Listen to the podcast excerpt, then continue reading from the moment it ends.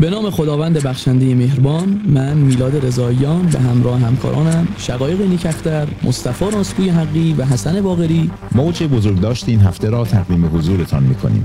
به منظور یادبود بزرگان دنیای علم، تاریخ، ادب، هنر، ورزش و سیاست.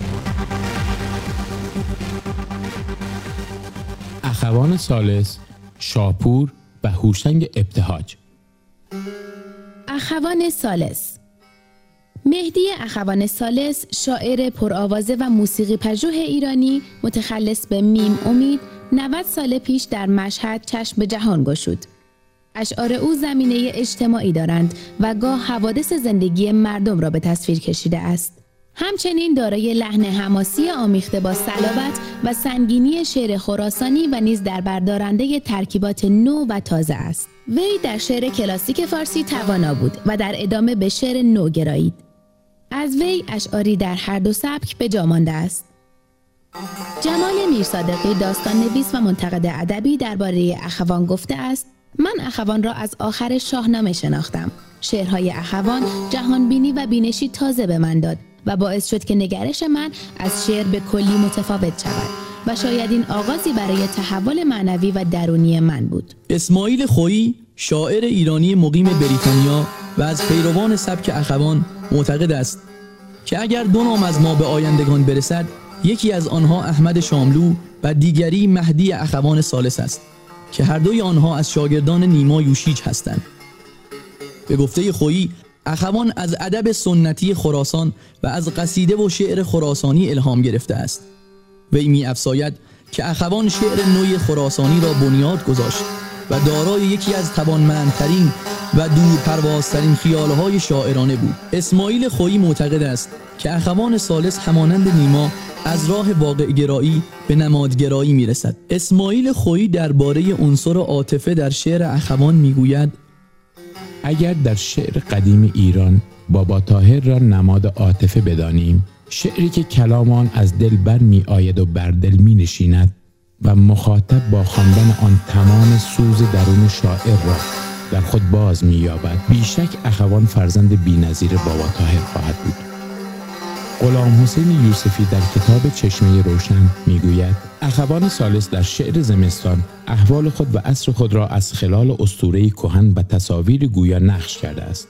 اخوان شعر زمستان را در دیماه 1334 سروده است. به گفته غلام حسین یوسفی، اخوان ثالث در شعر زمستان اندیشه و پویندگی را احساس می کند و در این میان غم تنهایی و بیگانگی شاید بیش از هر چیز دیگر در جان او چنگ انداخته است. در ادامه شما را به شنیدن شعر زمستان با صدای مهدی اخوان ثالث دعوت می کنم.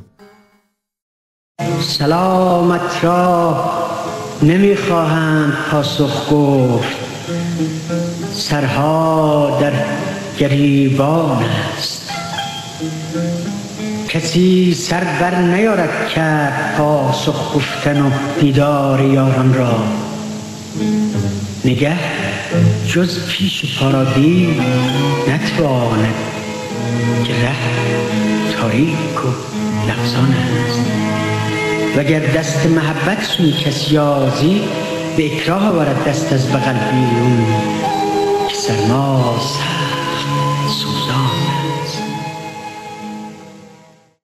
در قسمت بعد از پادکست موج بزرگداشت همین هفته درباره پرویز شاپور میشنویم.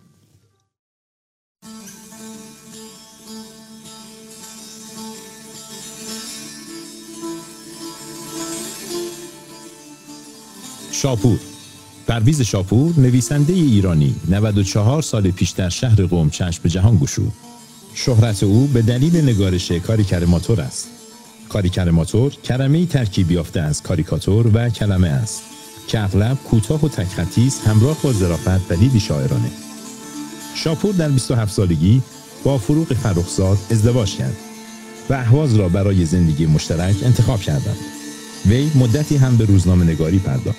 از 35 سالگی در مجله توفیق با اسم مستعار کامی، کامیار و مهدخت مطلب مینوشت و پس از آن در نشریه خوشه به سردبیری احمد شاملو که در دهه 40 شمسی چاپ میشد به فعالیت پرداخت. نمونه‌هایی از کاریکلماتورهای پرویز شاپور.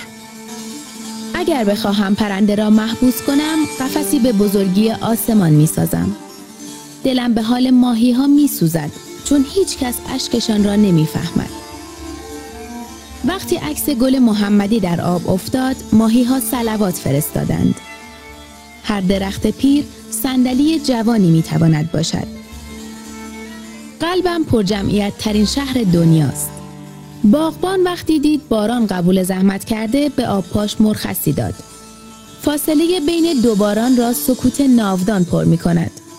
در ادامه توجه شما را به شنیدن بیوگرافی هوشنگ ابتهاج از پادکست موج بزرگداشت همین هفته که در ترک بعدی آماده شده است جلب می‌کنیم.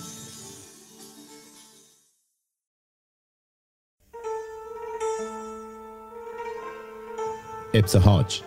امیر هوشنگ ابتهاج، شاعر ایرانی متخلص به ه الف سایه، 90 سال پیش در شهر رشت چشم به جهان گشود. هوشنگ ابتهاج دوره تحصیلات دبستان را در رشت و دبیرستان را در تهران گذراند و در همین دوران اولین دفتر شعر خود را به نام نخستین نغمه ها منتشر کرد. وی در سال 46 به اجرای شعرخوانی بر آرامگاه حافظ در جشن هنر شیراز پرداخت که دکتر باستانی پاریسی در سفرنامه معروف خود به نام از پاریس تا پاریس استقبال شرکت کنندگان و هیجان آنها پس از شنیدن اشعار سایه را شرح می‌دهند و می‌نویسند که تا قبل از آن هرگز باور نمی‌کرده است که مردم از شنیدن یک شعر نو تا این حد هیجان زده شوند. ابتهاج از سال 50 تا 56 سرپرست برنامه گلها در رادیوی ایران و پایه‌گذار برنامه موسیقایی گلچین هفته بود. تعدادی از غزل‌ها، تصنیف‌ها و اشعار نیمای او توسط موسیقیدانان ایرانی نظیر شجریان، نازری و حسین قوامی اجرا شده است. تصنیف خاطر انگیز تو ای پری کجایی و تصنیف ایرانه سرای امید از اشعار ابتهاج است. وی در آغاز همچون شهریار چندی کوشید تا به راه نیما برود، اما نگرش مدرن و اجتماعی شعر نیما به ویژه پس از سرایش ققنوس با طبع او که اساساً شاعری غزل‌سرا بود همخوانی نداشت. پس راه خود را که همان سرودن غزل بود دنبال کرد. در ادامه شما رو به شنیدن اثر زیبا و ماندگار ابتهاج به نام تو ای پری کجایی با اجرای علیرضا قربانی دعوت می‌کنیم.